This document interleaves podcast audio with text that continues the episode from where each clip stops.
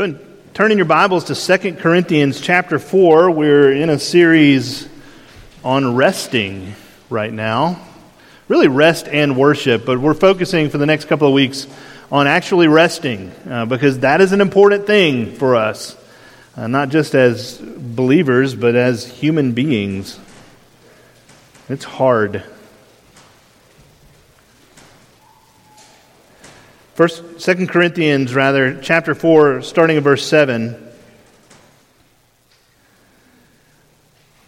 But we have this treasure in jars of clay to show that the surpassing power belongs to God and not to us. We are afflicted in every way, but not crushed, perplexed, but not driven to despair, persecuted, but not forsaken, struck down, but not destroyed, always carrying in the body of death of Jesus in the body the death of Jesus, so that the life of Jesus may also be manifested in our bodies.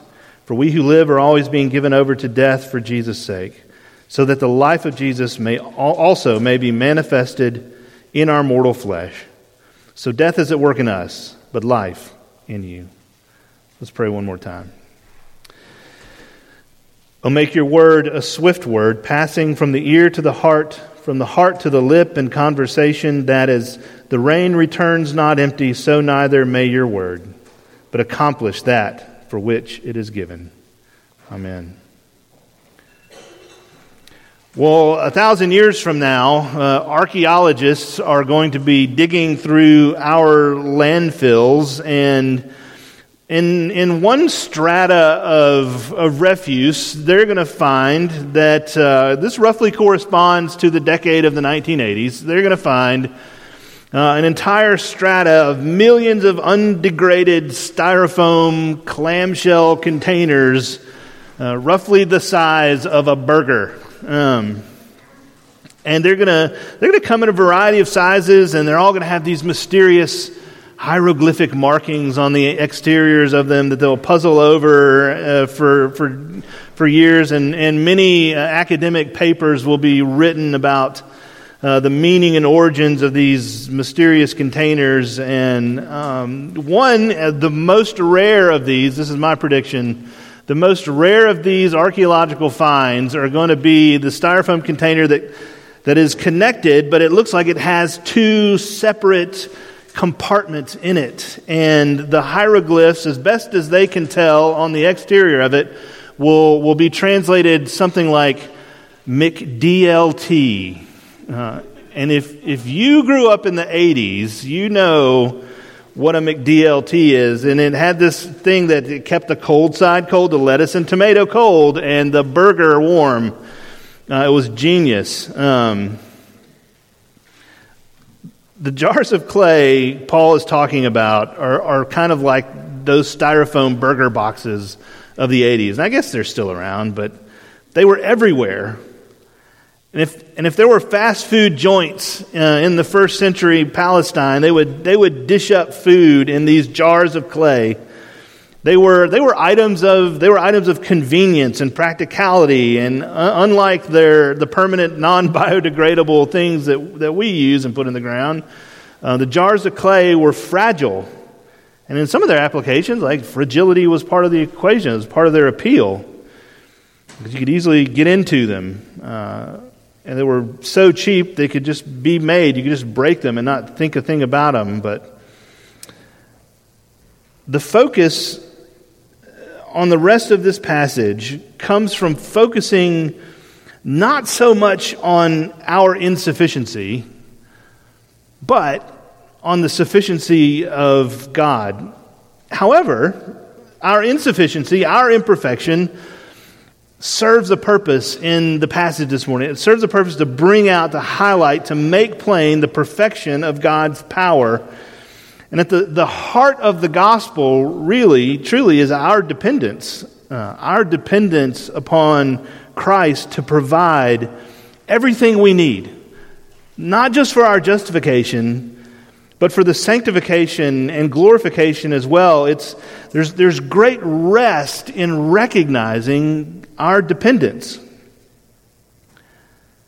That God's power doesn't come from our power. That God's ability is not dependent upon our ability. That God's will is not contingent upon our will. That God's work is not enabled by our work. But that we are limited by our human weakness. That's true. But we can rest in God's perfect power.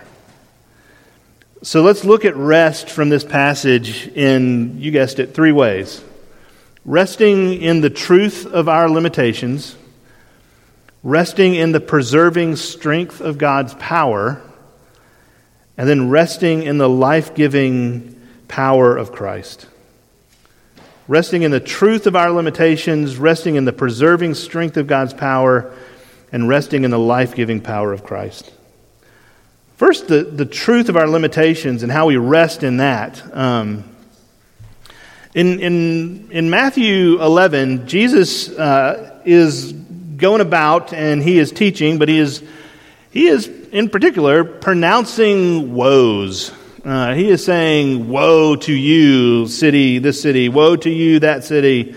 And he's pronouncing these woes against cities where he had gone in and preached the good news of the kingdom of God and performed signs and wonders, and the people had not believed. They, they rejected him. Where his ministry had seemingly been a failure. Now, just think about that for a second. This is sort of a sidebar. Uh, Jesus had ministry that by all outside appearances, was a failure. Does that make you feel better as a parent? it ought to. Does that make you feel better as a servant in the church? Does that make you feel better as a, as a servant to those around you? Like Jesus experienced that, that pain.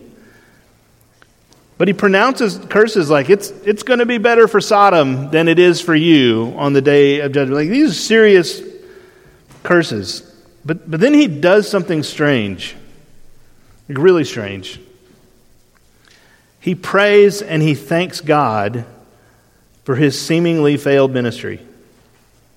And in Matthew 11 25, he says, I thank you, Father, Lord of heaven and earth, that you have hidden these things from the wise and understanding and revealed them to little children. Yes, Father, for such was your gracious will. And then, after he prays that prayer, he invites a particular group of people to come to him. And in verse 28, he says this Come to me, all of you who are weary and who are heavy laden, and I will give you rest. Jesus has always appealed to those who need rest the most because they feel the burden of their weakness. Jesus will never be rejected by one who has seen the reality of his neediness. But he's rejected all the time by people who don't think they're needy, who don't think they're weak, who feel self sufficient, who feel independent. Verse 7, Paul says of our passage, But we have this treasure in jars of clay to show that the surpassing power belongs to God and not to us. Here's the mistake we, we make. We understand that to follow Jesus, we must embrace weakness. And as we embrace that, that weakness, and God lifts us with his power, we think that we become powerful. But the reality is that we remain weak. The Christian life is one that goes from weakness to weakness. We praise God in our weakness because in our weakness is where the power of God is most evident. So, what does it mean? What does that mean to embrace weakness as a way of life? Well, it means we can cease from seeking to enhance our own power, to improve our own position, to increase our reputation, to secure our interests. We can rest from all that. What would that be like? It means that we can start living into the reality that we must trust God. We must trust Him with the material and the practical. We must trust Him with our families and with our children, but also with our sanctification, with also the process of being made more like Jesus, that, that it's really true that He who began a good work in you will carry it through to completion.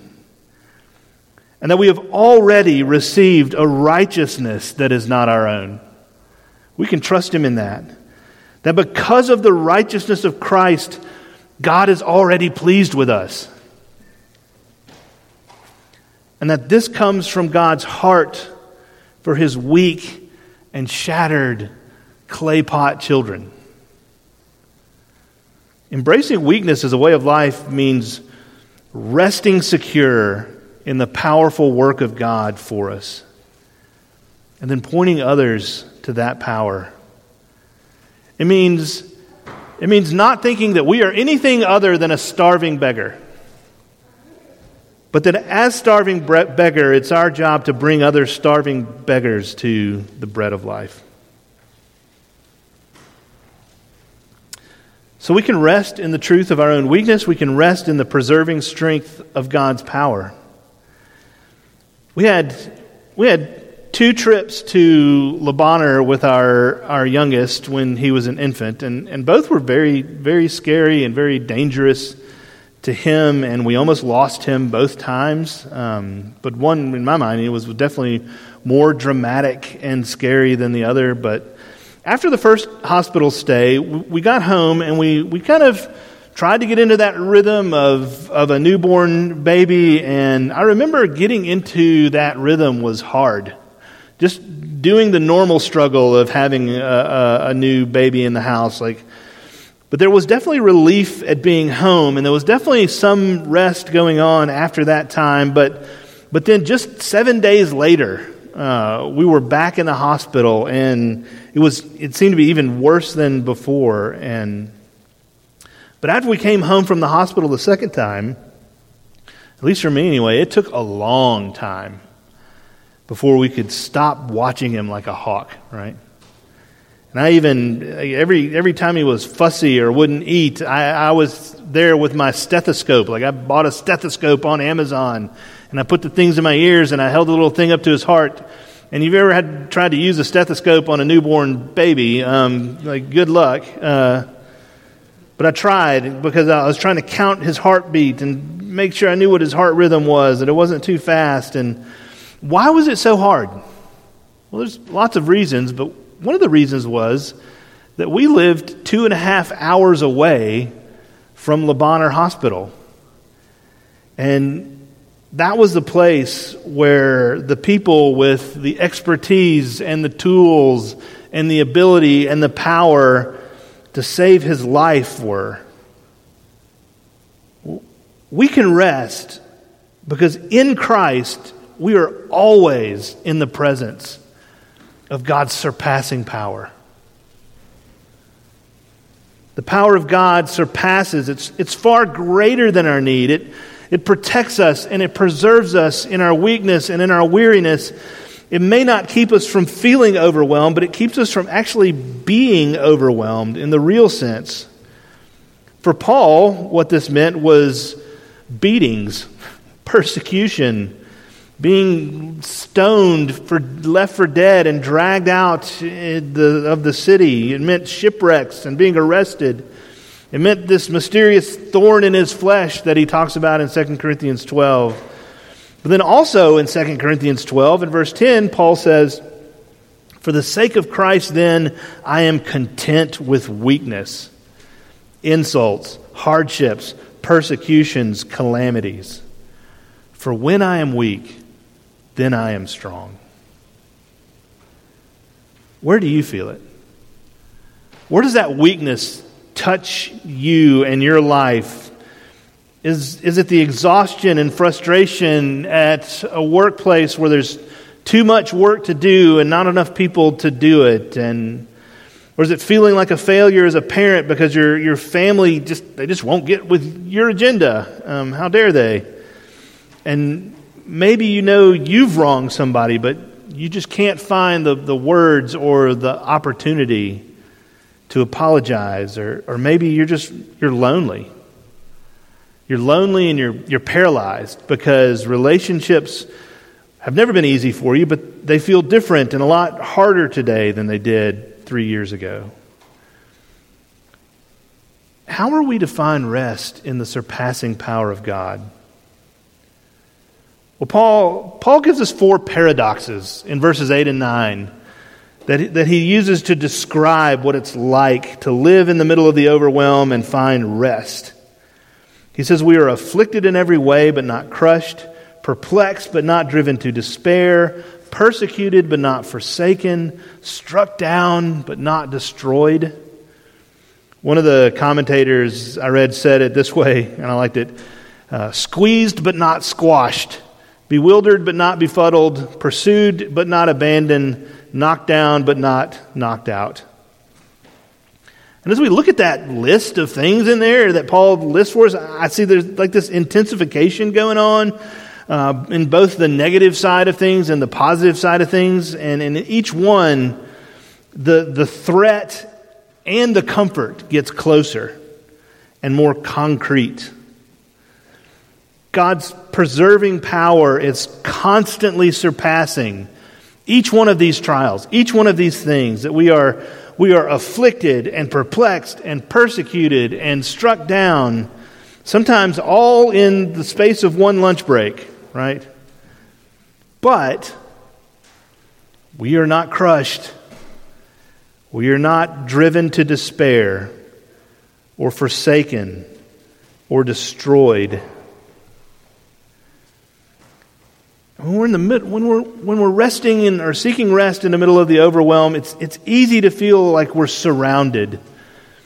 It's easy to feel like we're perplexed or we're being haunted or even hunted and, and being knocked flat by troubles and stress and, and threats. The pressure to perform. Do you feel that one? To be the spouse you think you should be, to be the employee you think you should be, to be the, the obedient child or the good student that you think everybody is expecting you to be, or to be the Christian you think God is expecting you to be, or you're expecting you to be. When you slip or fall or just don't live up, you fear to feel that absence of love. That that's what you feel the most the absence of God's love, the disappointment that others must feel in you. That's the lie. One of the things that God has accomplished in his surpassing power is that he has made you his beloved child. His power which surpasses and overwhelms the overwhelm, is the power of his redeeming love. It's the power of his knowing you perfectly and loving you completely. It's his secure, unconditional love that you can't sin your way out of. It's the surpassing power of the life of Christ at work in you. So, how, how do we rest in the life giving power of Jesus? In 2001, I heard, I heard uh, uh, Brian Habig's, one of my favorite preachers, use this illustration. And so I stole it from him, but first I went online and I found the news article that it was based on. So I did my own little thing with it. But in 2001, there was a Mardi Gras celebration in Seattle, and I didn't know Seattle had Mardi Gras, but they also have riots that go along with their Mardi Gras celebrations, especially if the year is 2001. And so the, the Mardi Gras had gotten out of hand, and this mob was, was rioting, and there was a, a young woman or, or, there that the mob was threatening and, and about to do her harm, and a young man by the name of Chris Kime uh, saw this woman being attacked by this mob and ran to help her. And then the mob turned on him. And he was, was hit over the head with a bottle and knocked unconscious and, and kicked repeatedly. And, and apparently, the whole thing was caught on, on video. And that night, uh, Rick Allison was staring, was sitting at home watching the news, watching this footage of Chris Kime being uh, beaten by this, this mob. And, and Rick Allison's heart went out to Chris. He saw that he had a head injury, and he knew that that was, that was never good. And he, he Rick prayed a little prayer for Chris's recovery as he watched the news. And Unfortunately, Chris never woke up and he, he died from his injuries. Well, then the phone rang at Rick Allison's house. And Rick's wife answered, and Rick heard uh, from the back room her exclaim, and I'll quote, Oh my God, oh my God, oh my God. Not taking the Lord's name in vain, but a, a cry of thankfulness because Rick's lungs, which were ravaged, ravaged by pulmonary fibrosis, he was dying and he needed a, a lung transplant. And Chris Kime was an organ donor, and Rick was to receive his lungs. And so Rick, uh, at one point, exclaimed, I've got hero lungs. but five people in all benefited from Chris's tragic death lungs, heart, pancreas, left and right kidneys, and somehow Chris's mother got all the recipients together and threw a big dinner for them, and they were all there. And, and of course, her mother wanted to do things like listen to Chris's heartbeat inside the chest of this organ recipient, this man that received her son's heart, and she did that. And Chris's sister had a friend with her, and she brought her friend around. And as she's introducing her friend to the organ recipients, she's, she's introducing them as this is pancreas, and this is left kidney, and this is lungs. And here's what Rick's dad said Ken Kime said, they have helped me through my grief, realizing what a wonderful, wonderful gift my son has given. And I'm not and I'm more proud of him every day, which I never thought would be possible. And I keep thinking that Chris's love continues. Verse 10 always carrying in the body the death of Jesus, so that the life of Jesus may also be manifested in our bodies. When the struggles in life and the struggle against sin seem crushing and perplexing, like, like struggle is an enemy that is, that is waiting in ambush for you, threatening to destroy you by, by throwing your own weakness and guilt back at you. You have a Savior whose death brought you to life. That He took your dead heart and transplanted it with His perfect heart. And now you will never die. You can never be crushed. When the world seems upside down, God's perfect, powerful, surpassing love for you is your compass. When there seems to be a trap at every side, God never abandons you. He's your shield. Even when it feels like the foundations have been removed, you will never be destroyed. This is true.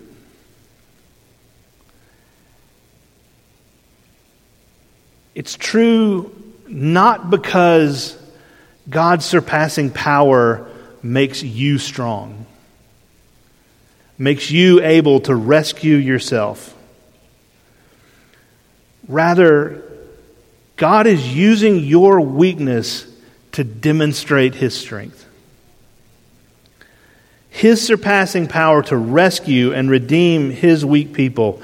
It's his righteousness at work in you, His Spirit at work in you, His strength at work in you, shaping you, conforming you, bringing you more into alignment with the image of Christ. It's Him working within us. That we, we work as believers, we, can, we, we contribute to our sanctification. We, we, we try to live in obedience. But where does that effort end us up? Usually at the foot of the cross, asking God to forgive us, recognizing more and more the weakness of even what we would consider our strength, and leaning again in total rest and reliance upon our status as beloved children of God. Jesus said, Come to me, you weak and weary ones, and I will give you rest for your souls. Come to Jesus. We're about to come and celebrate His redeeming love, His surpassing power as we come to this table, recognizing that Jesus offered himself up as a sacrifice for us. Jesus became weak for us so that in him, in him, we might find the surpassing power of God to redeem. Let's pray.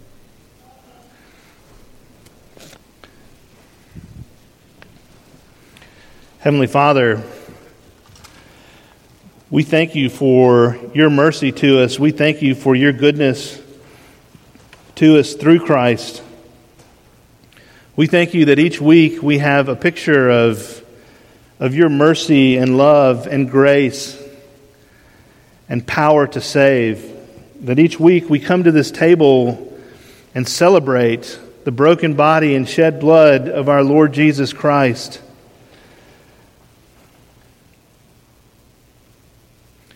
That he who knew no sin became sin so that in him we might become the righteousness of God. Lord, help us to remember that this morning as we come to this table and we pray in Jesus' name. Amen.